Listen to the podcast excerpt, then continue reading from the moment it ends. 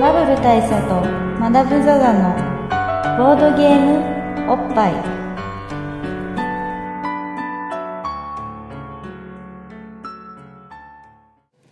入ってますでしょうか入ってそうですねじゃあタイトルコールからいきましょうはいバブル大佐とマダム・ザ・ザのボードゲームおっぱい毎回ドイツ直送のボードゲームカードゲームを一杯やりつつぼんやりざっくりご紹介しています MC1 のバブル大佐です MC にマダム・ザ・ザなんですけどもははい今日はですね、い、 10周年記念企画中なんで10周年じゃないですしましたそうでしたそうでしたえ今のヒントででも今のヒントそうはい5周年記念企画10周連続更新っていう中ののでしかもあ今ラスト2回なんでラスト2回第9週ということなんですけれでどももう俺たちもいつもの俺たちじゃねえぞということでで、あのゲストを今はい回お呼びしております、ではいしかも、あの今あれですよ皆さんきっとこの紹介文とかも読んでないだろうし、はい、あのこの回のなんていうのファイル名ファイル名も多えー分多分見てないんで目つぶって再生ボタンを押してそくれうてるなんでまだ分かってないと思うんですけども、うんこれは驚きますよはい驚きのはいゲストじでゃすあ自己紹介お願いしますあえーすごろく屋の丸田と申しますはいよはい、はい僕らの丸田店長です、はいよろしくお願いしますよろしくお願いしますはいはいいやーね触れないねうんそこには触 れないあのーこの今この状況ですねはいえーなんせもう結構、まあ、まずまず結構先ほど飲んだりもしたじゃまあないお酒を飲んだりもしましたもうそういう昔の話です、うんはい、飲みましでてそこに僕が、まあ、ちょっと若干の遅刻まあ、若干の遅刻をしてしたりもしたじゃないですしてで、まあ、それに関して僕がちょっと立腹していろんなことを言ったりとかしつつかしかもマダムと丸田さんのほぼ、まあ、初対面じゃないけど2人でとっくり話したことはないというそうないっていう中でまさかのそ写そ真をの見せそてのみたいな中でうん結構、あの話し込んだりとかもそう話し込んだりとかしてしたとしたと聞いてるんですけど、うんまあそんなこともあっそんなてこともあってでちょっと予定より遅れた時間からの収録を開始してとっぷり話したんうんですよそでもでもうん今お聞きの皆さんは今タイトルコールしたじゃないですかうんうんどういうことなんですかね不思議不思議でしょ不思議そうこれどういうことかっていうとうんあのなぜか録音ボタンがついてなかったうんそうなんでか不思議だね今これ録音されてんのかなそれが一番の我々の関一番関心事ですよレックにねついてるついてるっぽいですよね、大丈夫大丈夫だと思いますそうしかも今はまあその万全を期して2つのレコーダーを今使ってるんで、これなんならこのレコーダーをだからこう左右のこう音に そう例えばそうですねうんそうこの空間そうをサウンみんなが無駄なサウンドとかも徐々におっしゃいるんですけど、うんまあ、っていうわけであの比較的しっかりしかも真面目な話とかも散々交えて挙句にそれが全部取れてなかったっていうのが今ですそうですはい、はいはいはい、なので本当に丸田さんには大変申し訳ないことをしてしまって申し訳ないというところなんですけどただまあ僕らとしてはさっきなんかすごい緊張しすぎてた感もあったのであのこれによって逆になるほど普段の勃発に近い近いものはそうあのね、うんまあすごい真面目な空気にはなってたなっていうのもあるんうんで、うんそうもうちょっとざっくばらんに行こうかと、うんもうしょもうしょうがないんで出たかもしれないと、うんいうこもとうで予定時間の半分以上使っちゃったんでうんまあでもあのとはいええっとまあどこからお話を開始するかっていっていううとのころはあるんですけどなんまあ、まずやっぱえっですねと、今回そのあれですよその丸田さんをゲストに呼んだうんのはどういう狙いと経緯なのかっていうところですよねそうですねあとえっとまあすすなんていうんですかそのまあこれねボードゲームの話をするポッドキャストなので、はいこそういえばこれそう聞でいしてるた人ねは結構な確率でボードゲームを遊ぶ人であることもあるんですけどそうですねうん9割方、うんでも意外とそうじゃない人もいるんですそよう意外とボードゲームやったことないんだけれども聞いてるっていう人ほもんいのる謎なんですけどあそ5周年ですみたいなことを言ってるとツイッターとかで、う 5, し5年間もぼっぱい聞いてるのかっつって、うんだけど1回もゲーム遊んでないなみたいなそう人も中に人もも いいててなんでそれでどこうういいううモモチチベベーーシショョンンでで聞聞いいててるるんんだだみたいなととかもいるのでそうまあうん100%じゃないんですけど、まあ、そういう人もいるけれども基本ボードゲーム聞いてる人なんで、うんだからまあその逆にその丸田さんとはみたいなこととかそうですねんそうそうあと,、えっと逆にそのボードゲーム好きな人からしてもまあそのすごろく屋とドロッセルマイヤーズがこうなんかそんな関係があるのかみたいなうんこととか、うんうんえそこって敵対してないのかとかそうそうそうそうそうそうみたいなこととかうんなんか気まずいこととかあるんじゃないのかみたいなこととうか、んうんこととか、うんうんあと,、えー、とやっぱりこうマナさんあれですよねこのボードゲーム系のポッドキャスト結構あるっ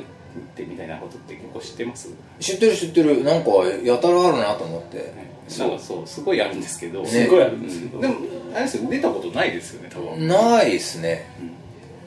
いやなんか申し訳ないなと思って どういうことですか申し訳ないいやなんか、うん、3時間とか聞いてもらうんだと思うと申し訳なくて3時3時間とかやるのはと特例的なあそうでもなんか3時時間みたいなやつ多くないあまあまあ長いのかな結構でもうんまあ昨今のことですそうかもしれないですけど、うんうんなんか生放送感覚でダラダラやるみたいなのもありますからうんうね、んうんまあっていうのを、うんそういうだから丸田さんがこういう場に出ること自体も結構珍しいことなんレアっていうことですでねそうだねううんんだからここに至る文脈みたいなことを、まあ、軽くお話ししたいみたいなとこうんろもあるまあラジオとかねテレビとかも出るけどまあすごく表面的なことで出資してることが多いからねでやっぱりその時ってすごろくやって何なんですかとか、うんボードゲームってどんなんなんですかみたいな話からまず入らざるを得ないじゃないですか、うんうんうんそうですうんでそうするとまあ大体同じ頃合いでタイムアップになりますそようねね同じことをまた言ったなっていう感じでねうんうんまあそれは言い続けていくことも必要なんですけど、うんうんまあ、これを聞いてる人たちは散々その辺はは知って今るまだろうでそうボードゲームやらないにもかかわらず聞かされてきた人たちまあそうそういう人もいるんですけうどんだからそれとはもうすっ飛ばしていいわけですようんうんそうですそうですでまあそのじゃあなぜ今回「勃発」というこのなんていうんですかねボードゲームジャーナリズムというところとはある程度底辺にあるそうそうボードゲームポッドキャストとしてのボードゲーム感というものはものすごく底辺にそこ近のいところ格にあ格るが一番低いところのそうそうですそうですあれであるそう D ランクである我々があの出ていただいてそるうそうそうなぜ丸田さんをお呼びして話をしようかというところでそうおっぱい5周年になぜ丸田さんが関係するのかとそいううことでそういうことです、うっんうんうんていうところの,、うんあの話をちらっとしようかとそうってことですとねいうところで、でまあ、先ほど申し上げたように、僕はあの今回、その大佐の遅刻に際して、丸田さんと2人での若干の緊張を持って臨んだぐらいの感じだったんで、僕、 いや、もちろんすぐ打ち解けたんですけどね、なんで、あおの酒の力ってすごいよねそうですそうですお酒が入るともう僕は大丈夫なんで、大丈夫だったんですけど、まあ、それで要は、僕と丸田さんはそういうくらいの感覚だったんですけど、じゃあ、なんでそうなんだっつったら、その大佐と丸田さんの馴れ初め的なものがある程度あるっていう結構長いよことじゃないですうんか。はいうんうんさせていただいてまさしせていただいて。うんうんまあ、あのそもそも丸田さんがが僕が初めて丸田さんに知り合った時は丸田さんはすごろく屋の丸田さんじゃなかったわけですようんね、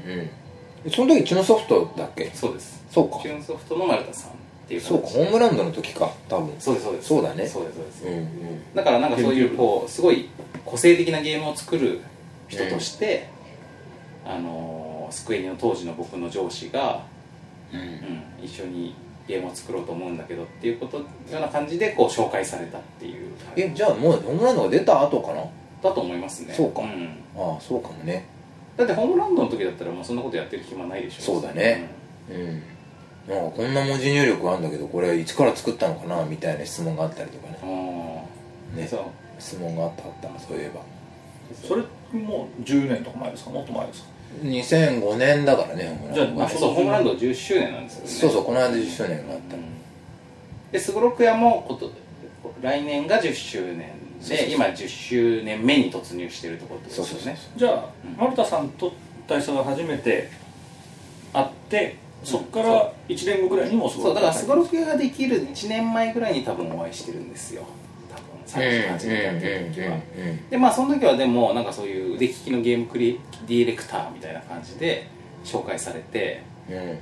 M MT 社のねそうそうそうそう MT 社が MT 社が MT 社が仲立ちになってええはいえで、えっと、新宿の中華料理屋さんであったんですけどえそうだそうだ歌舞伎町のうんすっごそいうだ奥まったところにあるそうだねとあの干し豆腐が美味しいところだねそうそう美味しいよねうん、いやだからさっきこの中野で、まあ、ここ今ここ中野なんですけどねちなみに中野のカラオケボックスなんですけどあの路地裏を通ってきたじゃないですかうんあんな感じの路地を通っていくとこですよねそうそうそう結構薄いや暗い結 構だよ月頭感がものすごいある路地をそうまああ通ってきのました風け林会館っていうのに、まあ、近くなんだけど何度行ってもねあそこにたどり着けないっていうガンダーラみたいなところなんですよ、 だろみたいなところうん天竺みたいな突とこ然なんか空論城みたいになるんですそようねであのおばちゃんが割と印象的でね「うん大丈夫よ!」って言って高い声で言うっていうその店行きたくなってきたな美味しいまあそういう美味しくも個性的な店でお会いしてででまああのーまあでもそれ直接仕事してたのは僕の上司だって僕じゃないんであのそんなに頻繁にはしてたわけじゃないんですけどそれである日突然その僕の上司があの丸田さんが、あのー辞めちゃうんだって、はいはいうん、で辞めて何をするのかと思ったらボードゲーム屋を始めるんだってとはいはいででみんな「えっ?」てなんかそのボードゲーム屋ってなるんですはよ、いなんぞってなるでなんかこうどういうえどういうどういうものですかっていう、まあ、で今うん多分聞いてると、うん多分聞いてる人は今でこそそのいろんなボードゲームが頭に思い浮かんであそういう店をやろうと思うっていうふうに聞こえてるかもしれないけども多分ほとんどの人はえボードゲームってあのあれっていうそうそうモノポリーとかああれっれて感じですあれあれしかないやつっていうふうにしか思ってないっていう頭で聞いてほしいですよね、うんそうそうそうそうなんですだからもうまあししかもあれだ多分その時に僕が思ったのはボードゲームっていうのはだからこう昔のものだと思ってて、うんうんだから昔のものがすごい箱がめっちゃ並んでるみたいな感じなのでなんかこうあるじゃないですかその模型屋さんとかで、うんアンティークうおもちゃそうそうそうそう、んでもは箱がひしゃげたみたいなはい模型が並完んで全るに焼けちゃってる系のそうそうそうそうそうやつがザーッと並んでるでもかなり静マシ静岡の僕の実家の近くだとそれ駄菓子屋だったんですよ、うん駄菓子屋の奥が模型屋になっていて、うんでもう本当にそのあのいつのものかわからないみたいな模型が並んでんだけどそこに一番上の層にはさ最近のガンプラとかも置いてあるみたいなやつがあって、うんそういうものをイメージしたんですよ、うん2回目ってすごいねこの話さっき出なかったねそうでしょ、んディティールが追加されてるんですよそうだねさっき録音ボタン押されてない時にこの話これでクオリティが上がるという側面もあるんですよそう でそそれであのまあじゃあみんなで行ってみましょうかってことになって、でスゴロク屋にその上司に連れて行かれてですねであの時でもオープンしてたんですかねもうオープンしてたしてた直前ぐしてたらいよしてたんですか、うんでもなんかまあ割とこう今のスゴロク屋を想像するとすごいすっきりうん、そんなにまあお客さんがいなかっかたらからね、うん平日だったしね、うんうんだからまあその僕の記憶の中だとオープン前だったぐらいのイメージだったんですけど、でまあ行って、えっとそれこそ竹高とか、うんえゴキポとかゴキポゴキブリポーカーとか、うんあと小豚のレースするやつとか、うんなんじゃあの背な背中に乗っていくやつ小豚すめ小豚くんそんなんやあったっすげけかえ小豚くんそうかやりましたやりましうた、んうん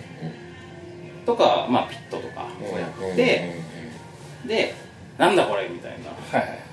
超面白いみたいなこれがをボードゲームまあアナログゲームかとそうそうそうそう思ったんですよねでまあでも今このそのはその衝撃みたいなのって結構今そのボードゲームにハマってる人って一回そういうのを多分みんな経験してると思うんですよ、うんうんだからそれはまあすごい想像つくと思うんですけど、うんうんガーンって思ってでただそのまあがでその時に一緒に行ったやつらの中にもそういうふうに思ったやつは他にもいたと思うんですけどそこでやっぱりそのインパクトの受け具合っていうのが結構人によって様々うんうんで、うんうんでさあ仕事仕事ってなる人もいるし、うんまあ、ボードゲーム面白いからこれから趣味にしていこうみたいなふうに思う人もいるっていうあのいろんなこう、はい温度感の中で温度うん感うん僕がダントツこう素直な 感化されやすい、そのあれを受けて、やばいってなうっんたこれやばいってなって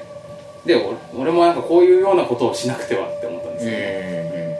だから店主体で何かをするっていうことに気づいたんだよねきっとねそうそうそう、だから店だからさそうだからそのボードゲーム屋ってこういうものだろうなって思ってイメージしていったのと実際のスコロク屋との差分がうんすごいいあるわけじゃないですか、うんその差分に衝撃を受けたんですよ多分、でもそれは多分でも何気ないそのボードゲーム屋があってこうニコニコしたおじさんがいるところに行ったとしてもそう思わなくてでも俺がやってたので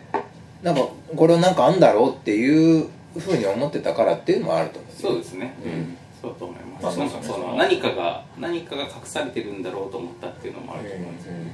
何のその思想とかっていうかまあ要はどういう気持ちっていうか野望みたいなものを持ってそのテレビゲームを作るお仕事から一年発起してここに来たのかっていう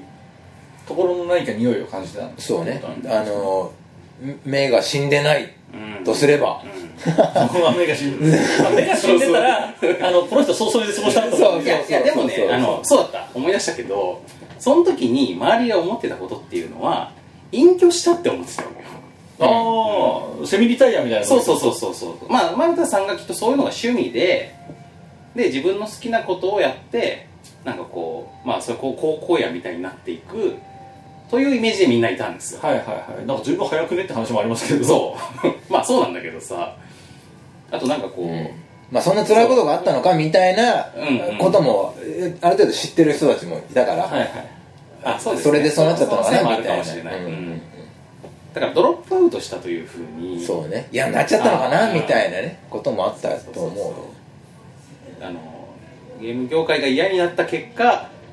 なんかこう河原で一生売るようになったみたいなわかんだけどまあそう極端に言うとね、はいはいはい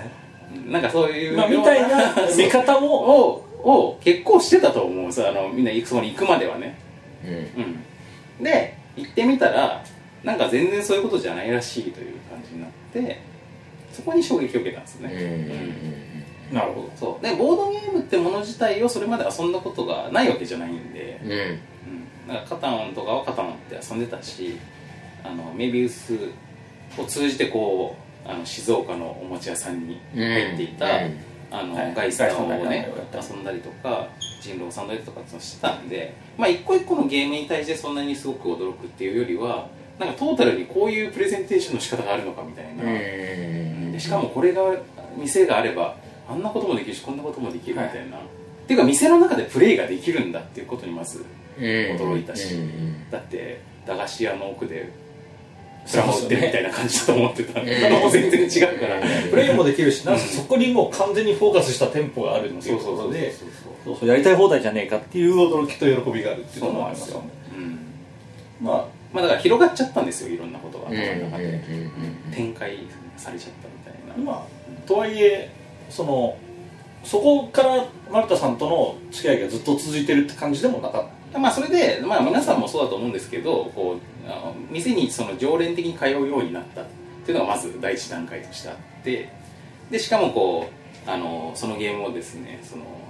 えー後のオインク佐々木さんにああそうかそうたこうこういうのが超面白いんですよっつってうん一緒に遊んうでんで確かにってなってで、えー、と一緒にゲーム会をやるようになって、うんでそれは佐々木さんが主催なんですけどそれで母会というね会あの、はい新宿でボードゲーム会をやるようになってまあでそこで学ぶそこうそうとも知れ僕るとの出会いはそこです、うんうんうんで、まあ、それこそそこもなんかこう後に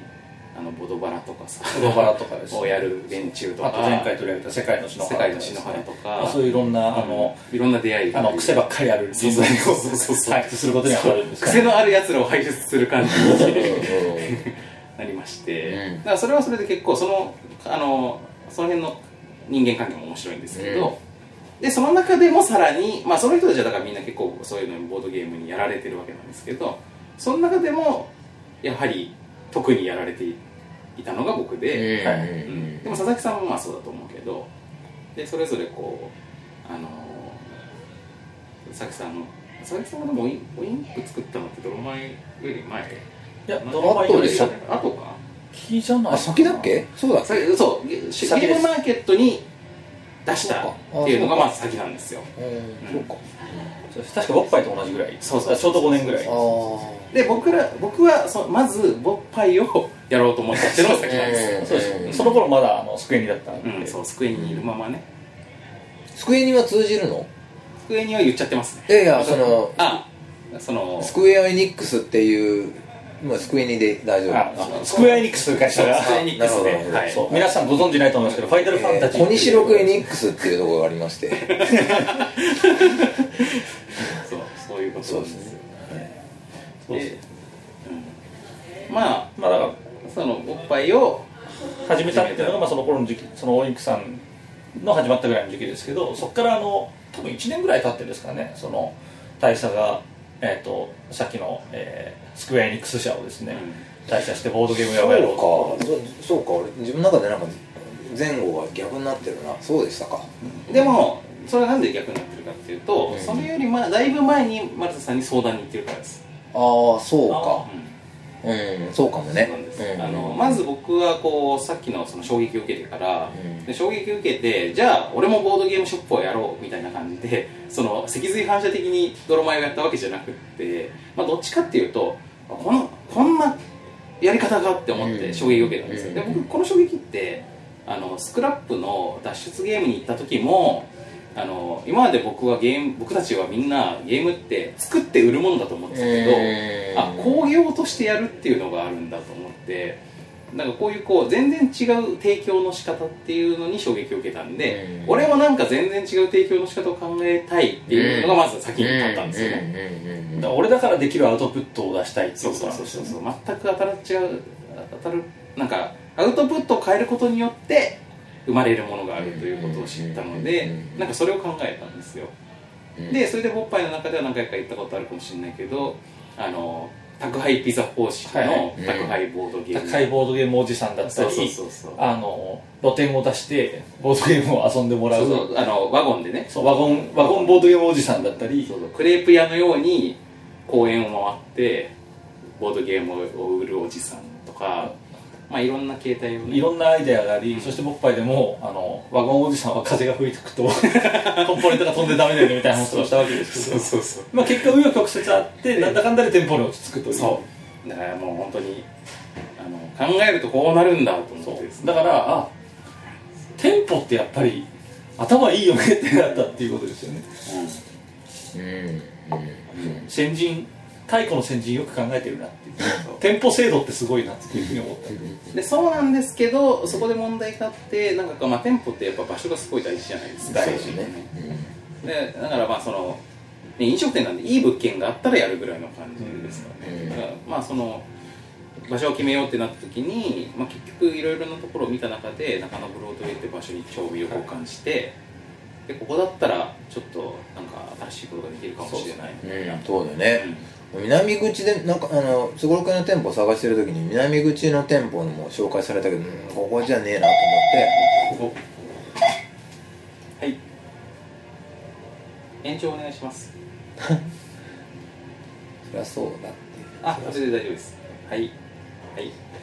30分の延長になりましたまあそんな予想はなか30った分で済むのそうでか30分がマックスですああそうなのかはいなんとかしまうすんうんうんえーとなんだっけ、えー、そうそうでそのすごいあえっとあの南口そうそう南口でさで紹介されたけどそこもダメでまあ中野はちょっと厳しいなと思って家賃も高いなと思ってであのそこから西に行こうと思ったら高円寺にいい物件が見つあじゃかあ最る初から高円寺じゃなかったんですか違う違う違うよあそうなんだ中野から吉祥寺ぐらいまででいい物件ないから西へー西荻にもいい物件があったし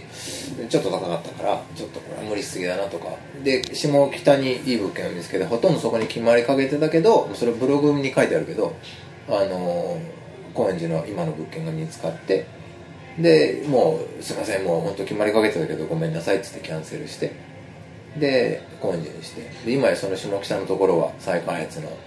真っ只中にあるからあそこにしなくてほんとよかったみたいなまあそうですね結果オーライという大変なことになってじゃあた高円寺に思い入れがあって高円寺になってるわけじゃないんですねうんまあそんなにはでも一番初めに東京に来て筑波博の時に来て泊まったのが実は高円寺だから、えーあまあ、意外にそういうのはあったんだなっとてこもあいるう確かねその時にね D&D を買った気がするんだよなすごい繋がってるじゃないですかそうそうそうこれで買って帰るんだけど全然わかんないんだよね説明書がめちゃくちゃだからその時のやつっていう思い出があった場所です遊べる買ったからといって遊べると思うなよっていうのが当時のそうそうそうなんか後で聞いたらあのーゲームの内容全く知らない東大生がただ訳しただけだって聞いて、まあ、それはそうだ直ね訳的にあーあそうなんですね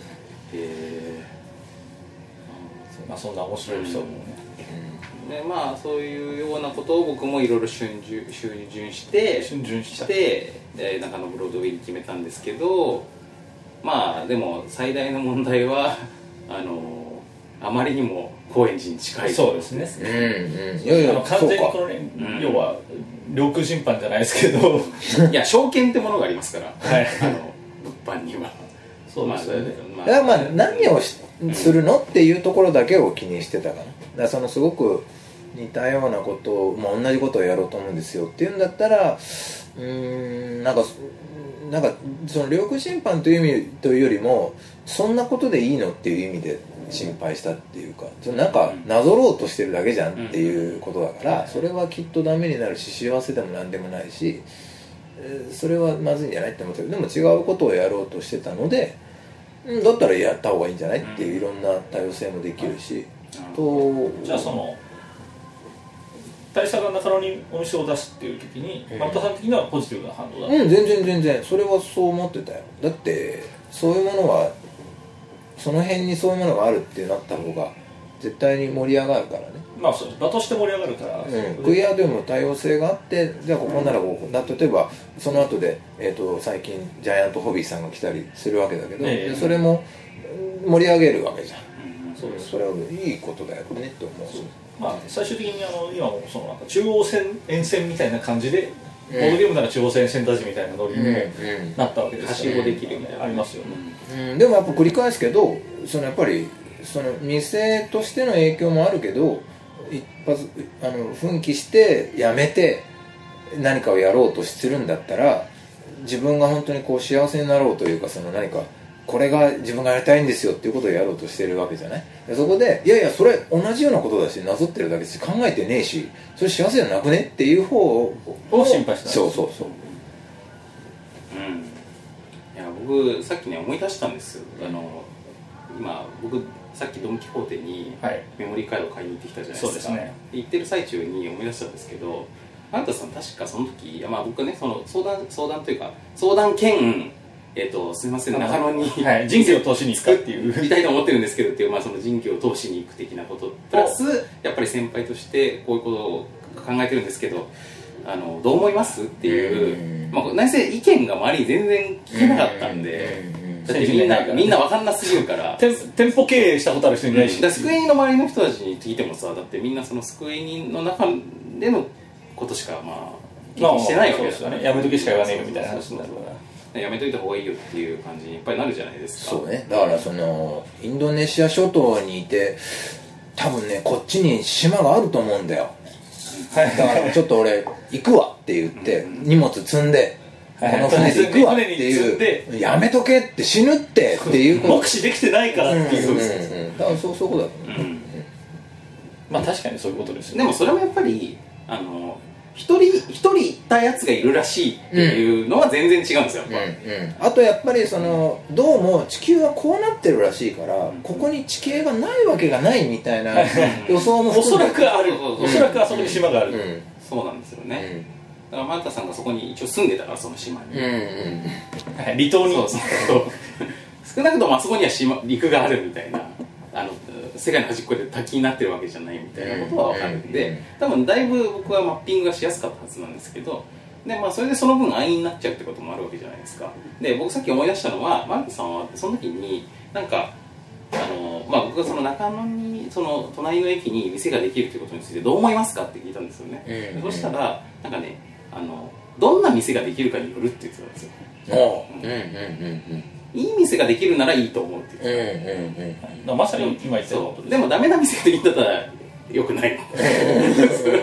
だけどねそりゃ当たり前だからそうねそれはねうんそれ当たり前やんって思ってきたそうそう聞いてると思ういやいやあのねいやでもそれはねむしろ逆なんですよ、うんあの予想してるものとはあーだってだってそう普か通そうかはあそうかそうかの売れる店ができる方が証券を脅かすって意味では迷惑なわけじゃないですか、うんそうね、ねあのだからひどい店ができたらうちがそ売うれるクかオらリいいけテどィの低いの店だったら何も影響ないけどクオリなんか売れる店だったら迷惑ってなるのが普通のこ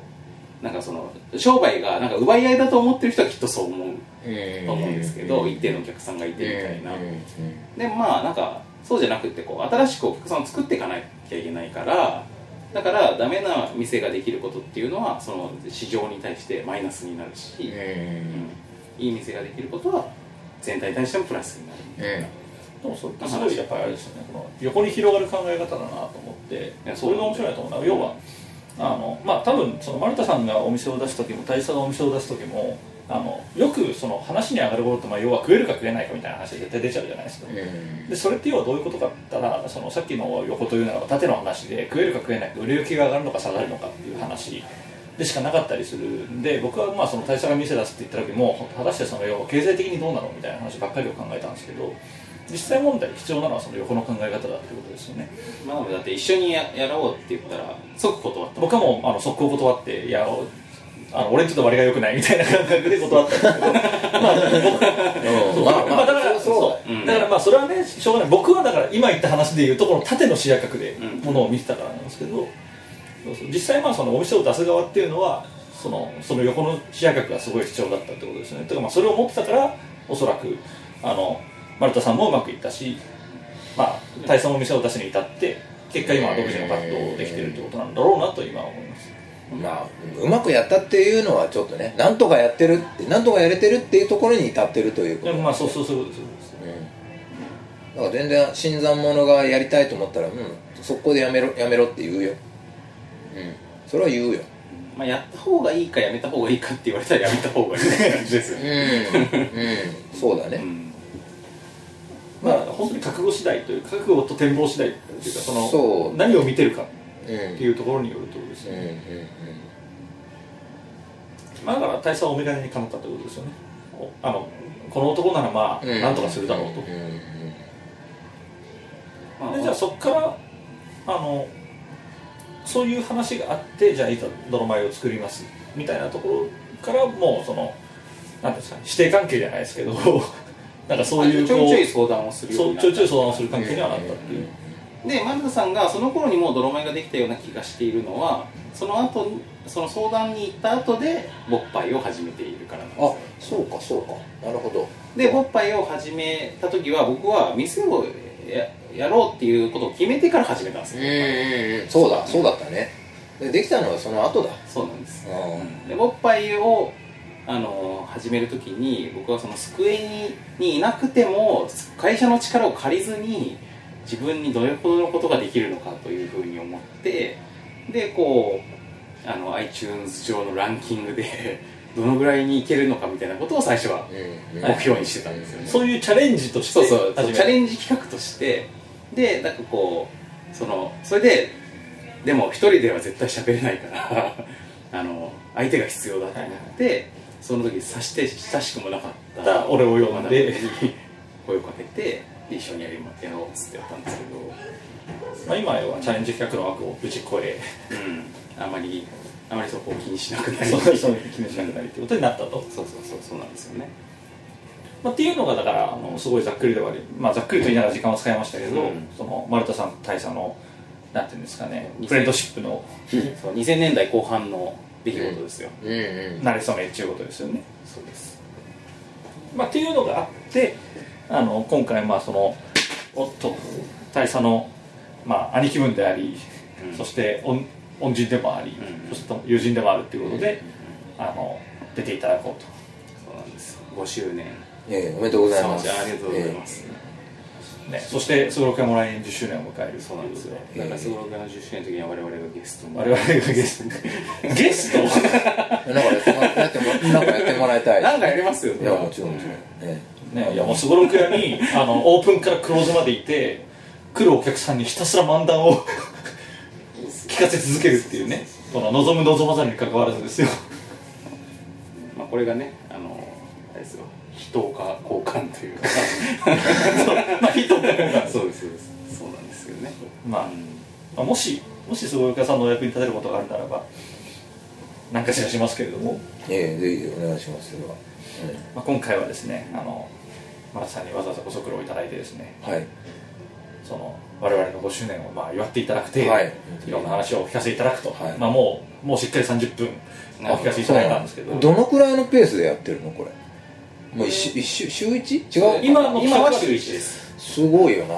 でもそれはあの元々があのちなみにその一番初期のうんランキングをモチベーションにしていた頃は、えあのそれぐらいのペースでやってたんですけど、うんうんまあ、それがだんだんこうそう僕らそののラ中ンキでングがもういいわっっててななっってて で、まあ、とにかく続けることが大事みたいな、うん一番低いこうあのーなんていうかロー なんていうか燃費がいい状態っていうかになった結果月1省エネモードに入ってから本当に月1になり、まあ、全然余裕で月1切るみたいな時もあったりあー2ヶ月に1回とかの時も全然ありみたいな、うんでまあ、うん実で際も問題続け今すっげえ続けてるんだよねだからうねんで結局5年になったんで、うんあのいい加減僕らもひしひしと感じている我々のそのなんていうんですかオワコン感っていうか、あのも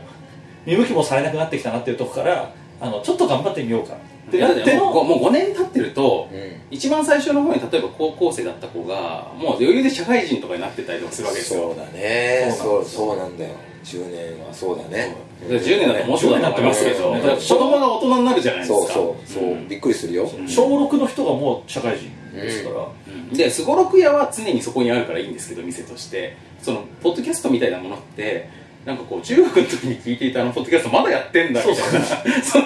感じになるんですようんなんでまあちょっとね今なので回そちょっのとちょっとそこをね企画で存在感をまた 少し増していこうかなみたいな。なそうでそのためには何が必要かってなったら回数だそうですね、ちゃんと更新しないとダメだってなってるのを周知更新を今やってるっていう今今後のこうっていうあのー展望はあるんですかボッパイああこれ痛いとこ疲れましたねはね5周年ですからそうです聞いてよおかないねと確かにああそうですそういうのそういえば自分たちじゃ絶対やんないですからね、うん今後の抱負ね、そうですよねまあ、でも僕自身は、うあのまあ、これなんか10回目に見そうなコメントしますけど、ん意外と週1更新できたからうんうんあのまあやっぱりもうちょっと更新頻度増やそうかっていうことですよね、うん週1はちょっときついけどなんか意外とできるなって思ったねそうですねうんうん思いましたうんあとなんか一人で喋るのとかも辛かったけど楽しかったしそのなんか新たなことへの挑戦っていうのもちょいちょいやっていこうかなみたいなのは勃発としては思いましたうんなんか結構マンネリ化してたところもあったんででも本当にこれって完全に生活習慣の話なんでなんかね長くやらやらないでいるとハードルが自分たちの中で上がるんですけどあの生活の中に組み込まれると意外とやれるみたいなそう本当ダイエットみたいな話そうそうそうそう勉強とかそれ本当そうですフィードバックっていうか、はいこういう反応があるんだっていうのは割と意識してるのまあこれしてますねあしてますしてますあのツイッターとかは結構見てますうんうんうんしてます僕はしてますね僕はそこまででも あのね結構明確に受けの悪い回あるからさありますあります、うんあーあるんですよあー受けのそこはじゃあいい回もやっぱあるんですよちゃんとうんうんうんでそれがやっぱ頻繁にやってると反応が増えてきてやりがいあるなってあそれも思いますねうんやりがいあるよねそう反応はね増えましたやっぱりうん毎週やってると、うんうんうんということは褒めた方がいいね聞いてる人はあそれあそうですよねあのね、うん僕も体操も明らかに褒めて伸びるタイプの、 じゃあじゃあ取ろうみたいになるからねそうそううんそううんその丸田さんは例えばそのすごろく屋を、まあ、もう9年はいやってるわけですけど、はいそういうなんかそのフィードバック的なところって結構やっぱり気にする時期まあ気にしてるんですか今でもそれとも、うんうんそんなに気にしてないかないや気にしてないっていうか変だけどあのーそういうことも言いたくなっちゃうこともあるよねっていう捉え方かなはいはいまあ否定的な意見であってもとうん、でもそれのこんそのそれそういうことを言ってる気持ちはあるじゃないそれは決してそのその人が本心でいたいってことよりもその人が置かれてる状況みたいなこともあったりとか、いろんなことも踏まえてと思うのでもっとそれよりもいろんな人がいてその中での一部としてそういうことも言う人もいるしいろんな人もいるしそういうことを言わない人もいるしむしろそういう言わない人を見つめていくっていうのが自分の仕事だろうなと思ってるといううん確かに声のでかい人の言うことが一番真実じゃないですよね、まあそこは声の大きい人声の小さい人、えー声を出さない人を全部フラットに捉えるってことですよねうん、でそれはやっぱりそれが見えるどうも見えるらしいという妙な自信があるのでやっているっていうことも一つですよねなるほどでそれが、うん、どうもずれてるとどういろいろ頑張ってはみたいけど、うん、どうもずれてるしこれは自分がやってることがいろいろこれはあかんぞということになったらまた違うことを考えるっていうふうにドライに思ってるでそれ言うとなんかまたひどいみたいなだからそのテレビゲームをさっさと捨てるのかみたいな感 じででも、うん、それやってたらいろんな人もよくないしと思っちゃうね、うん、なんかそういう意味で、まあ、ドライではあるけどでもやれる限りはすごく良かれと思っていろいろやろうと思ってるんでなんか逆にこの当初と変わったところはあるんですか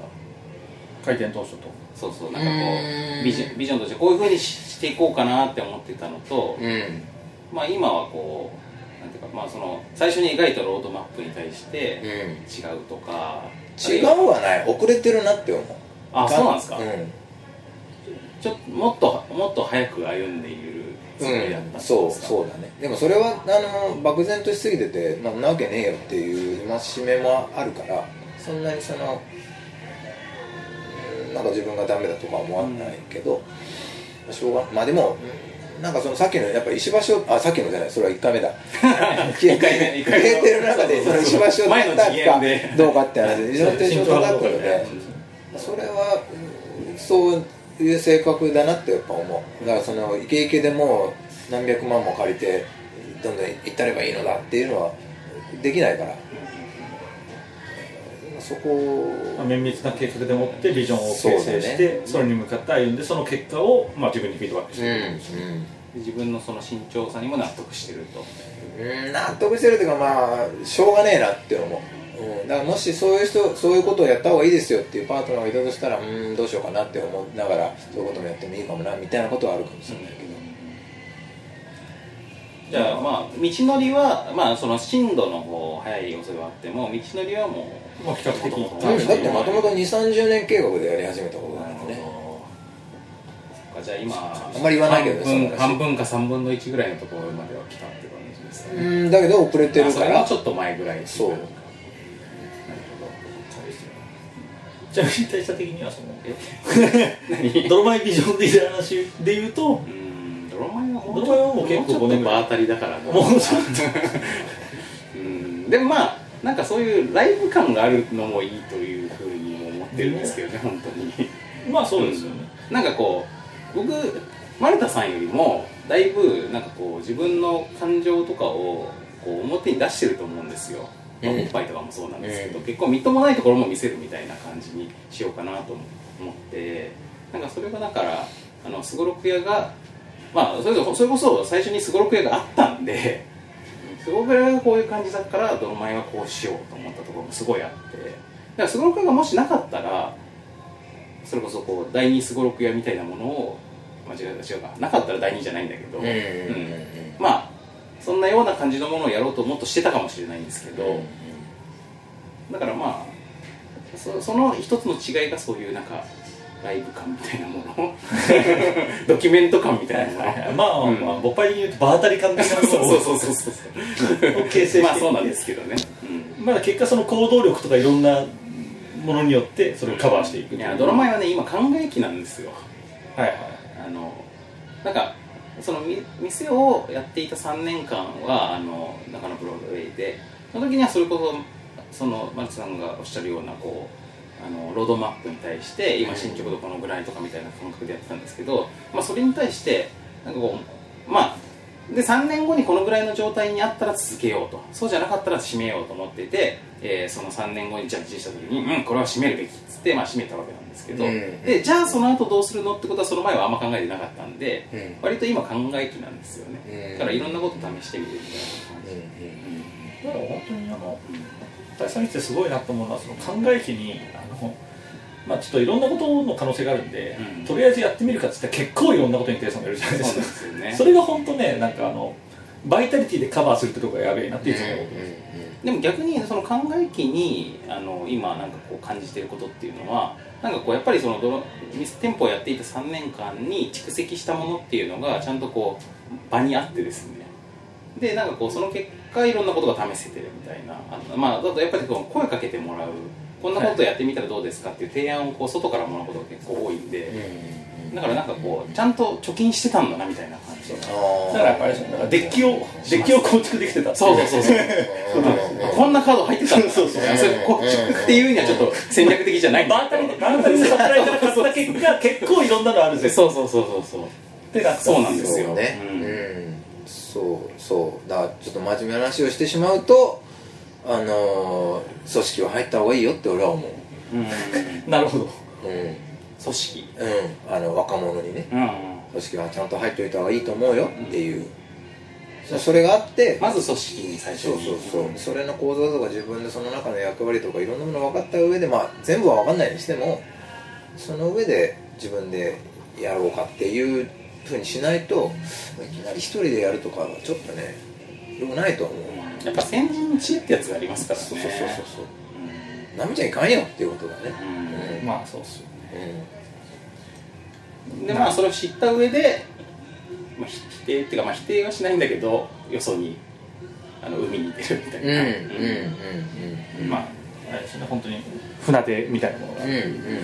ことうなんんででそれが先人が失敗し一遍失敗したことでも別にいいのよ自分が本当にやれると思ったならねあやっぱそうかってだろっていうこともあっていいじゃないっていうこともあるか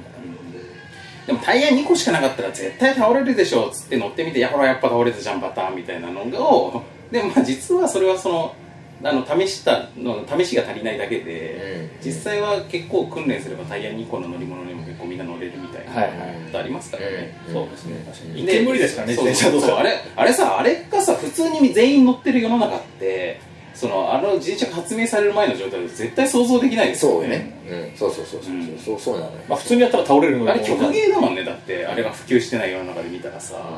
確かにね、まあ、そういうことなのかもしれないですで丸田さんはすごろく屋がない状態の時にそういうものがイメージできたってことですよねうそうあれそれ第1回目に言った話第一回に言うっわたことをー今悲しい悲しい今そういう形で復活させましたそうあのね、1回目すごい話だったんですけど、大体のものって取れてないちなみに言っちゃうと、本当に1秒しか取れてなかったんで、最初そうのかあのバブルのバーまでしも入ってなかったですから、 そうだからそこはそこで公開してよって言われてもバッっていうそう今、バスがなかったから、なかったそうねでも1回目で言わなかった話ですけどこういういい話を2人のトークなんかこうライブなりなんかで言うっていうのはありだねっていう話をしてたあそうですね、だから、そうそうそうそう、それはありますよね、だから、うんあのトークライブね、うんやってみるといいかもしれないですよね、うん僕はちょっとそこには乗るの怖いんで、視界的な感じいやそうそうそうそうだって、ね、僕にはあのほらなんていうの自分の自分の歴史として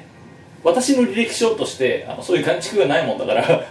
まあでもその頃まだもうまあそうそう一方その頃まだもこうだったっていう話で 腰痛が悪化しそうやすそうそうそうだからね本当ねだからそのお二人の感触についてこれなくなるからまあ司会みたいな感じだったら参加できますけど、うん、でもそういう役割はとても大事な気がするのでそうだからまあそのこれがもし受けが良かったらあいけるんじゃないのっていうそうですねうん、ふうに思えばいいそういう話を聞きたいという人がどのぐらいいるのかみたいなうん、でそそこでねでも聞きたいと思うような片鱗を1回目では言ったけど2回目そこまで出したいくやだかならいっていうあののみんなにはそこだから想像してもらってそうだねそうですね一回ねいやいやいやさぞさぞためになるいい話を、まあ、実際いい話してたんですよ、なんですけど、まあ、今回はねそんなことを話してる余裕がもうなくなっちゃったもんだからいやそんなことないよこの今の今のこのこのループもそんないいですよいや今回のループもいいんですよ、うんただ前回のループはもっと良かったっていう部分もあったあってそう部ね分もあったうんそうさらなるいい部分があった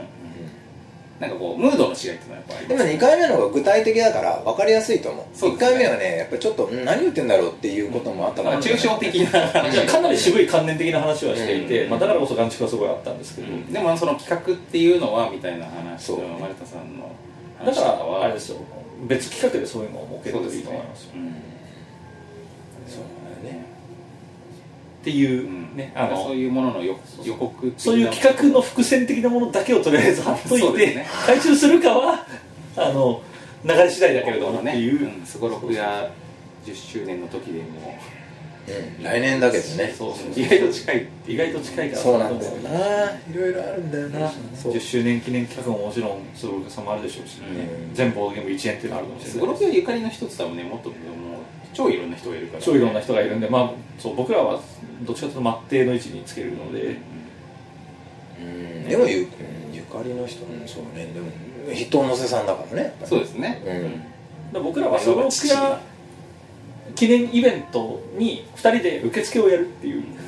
赤いジャケットを2人で着て受付をやるっていうのがいいかもしれあないああの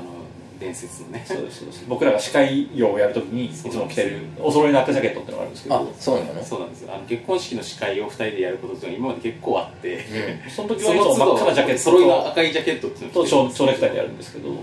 なんか2人それぞれ1人ずつここの片乳をこう胸の前にこうつけてああそれいいかもしれないですねあ2人でこう並ぶと並ぶと両いっぱいの僕だけどそうそうそうそういうやつなるほどね赤ジャケットの上にねなんせ今までは結婚式だからそういうことはしなかったけ どあまあそうそう そうそう結婚式なければやっ結ぱ婚そ式ういでう形つけてるとやっぱりねそういですろいろこそごある程度そういうわい雑なものそうそうも OK なところであればできますからそうですねそうドン・キホーテとかに絶対売ってるんで、うんうんそういう手もありますよね、うんっていうなんていう話でですねもうはい比較的あの、えーおそらくさっきのあの30分の延長もそろそろお時間的に来てるんじゃないかとかもしれない、いうところでですじゃあねちそろょっそろと締めましょうかそうそうそうそう、まあ、若干話し足りない感があるのはなもうなんでかっていうねあと1時間ぐらいあったはずなんですけどね本なんでしょうね当はなぜか足りないんでちょっと若干僕らは物足りないですけどそろそろ締めなきゃいけないとはいでまあその次があるかもしれないということで、ええはい、思うんですよねもうちょっとね僕はねだからもっと時間があればですようんあのなぜかなかったけどもっと時間があればやっぱりこの丸田さんのパーソナルがね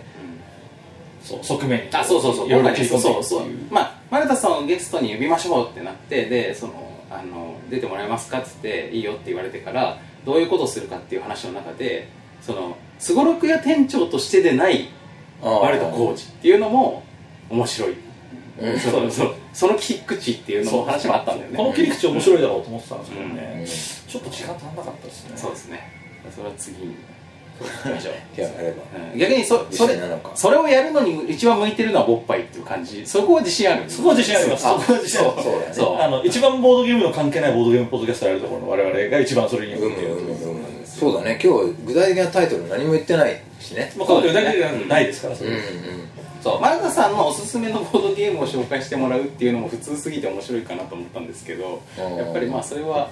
あのーそう普段やってることとまあ変わんないっちゃ変わんないんででそれはまあ他のところがにもし丸田さんがゲストとして出ることがあればそれできちゃうことでもあるんでうんううんんそうですねインタビューとかでも聞かれるでしょうしやっぱ我々今の厚かましさあってできるコンテンツっていう意味では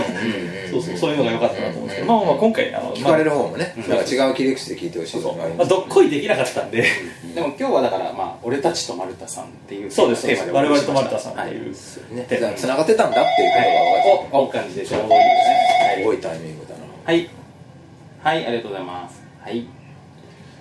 ねフロントからの電話も含めて、ボッパイの機能に組み込まれてるということがこれで。これでもう皆さんもすぐ分かるこれそろそろ終わるなっていさっきう丸田さんにそのもうちょっとちゃんとこうなんか録音スタジオとか借りた方がむしろ楽なんじゃないのっていうそうことそうをそう言われたんですけどそう実値段もはそんこなのカラオケボックスのこのね そうカラオケボックスはこういう機能がついててそタイムキープ能力があるといううすごく便利なんですよねアラームつけたらいい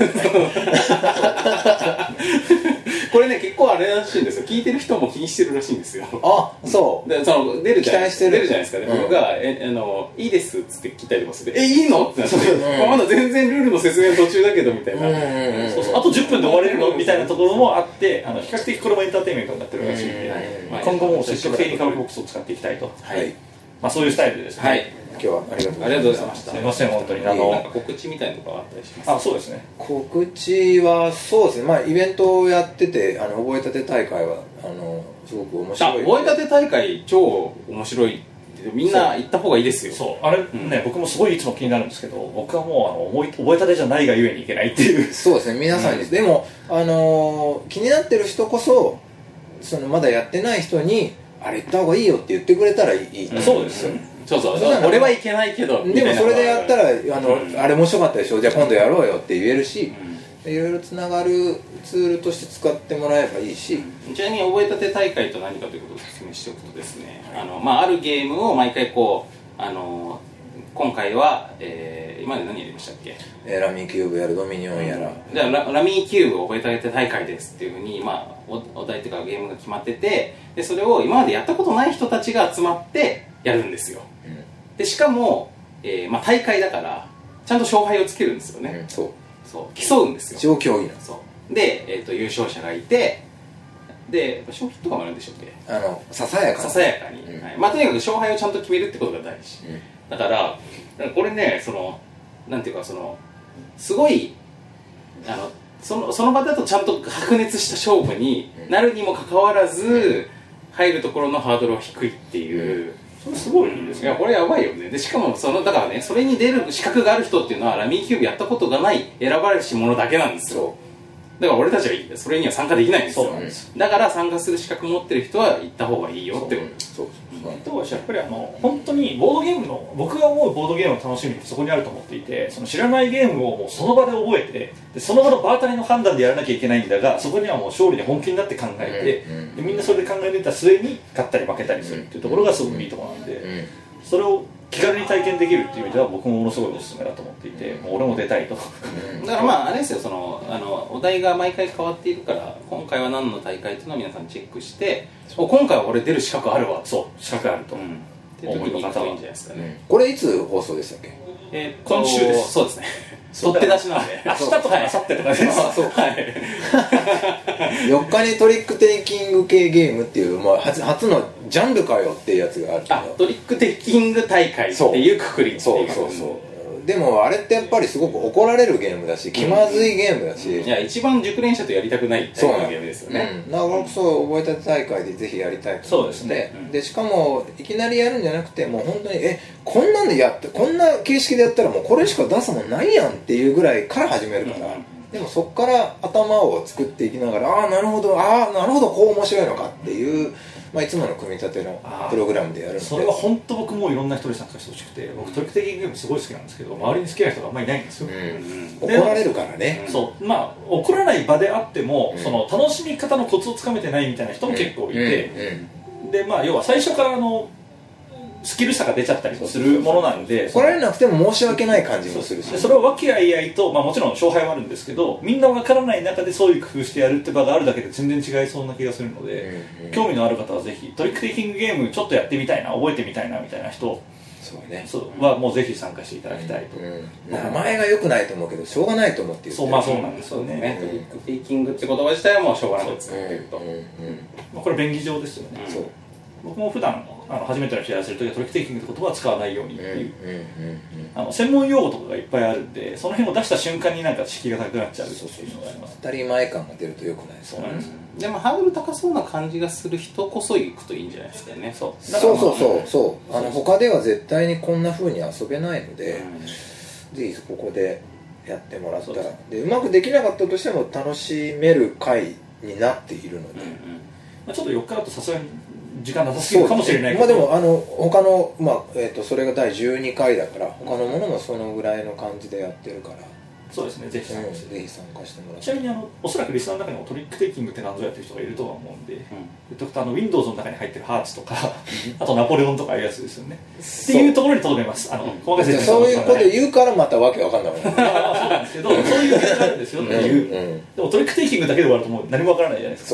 そうまあ、あれああいうゲームがそういうやつなんですよっていう、まあしばしばトランプで遊んだりとかもするようなそうあのっていうやつですよすごく普及してるゲームですよってことですね、そうそうそうはい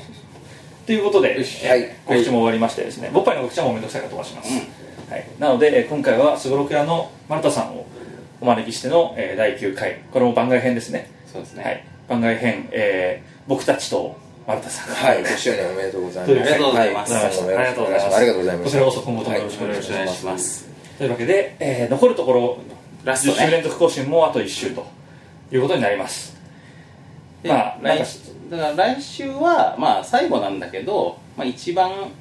あの我々っぽいゆるいテンションあゆるいテンションでキープしますやろうかなと思いますけそどうまあそのゆるいテンションをなんかこう何かいつもとちょっと違う感じでお届けできるといいかなってそ思うんですけどねそうなるとまあはいゲストということですね、そうはい、というわけで、えー残り1週、まあ、ラスト週も、えーぜひお楽しみにということでございますはいではまた来あ週そうだから最近また来週って言えるんですよおーす今まごいで。は絶対言えなかったので、うんそうそうそう今まではねなんか終わり方がいつも難しくてなんかよくわかんない感じでえあえあさようならさよならさよならっつって終わる今回も決めの挨拶があってすごいやりやすいですよね、まあ、これもあと2回です二回あとこ今回だけです今回ねそうこれラスラスそうまた来週言う言ってもいいんだけどねまあまあそう自分たちの中での約束ができないみたいな感じで、はいい、つも言えてなかったです今回は約束できるので、はいでは、えー最後になります、また来週また来週さようならさよならだ「な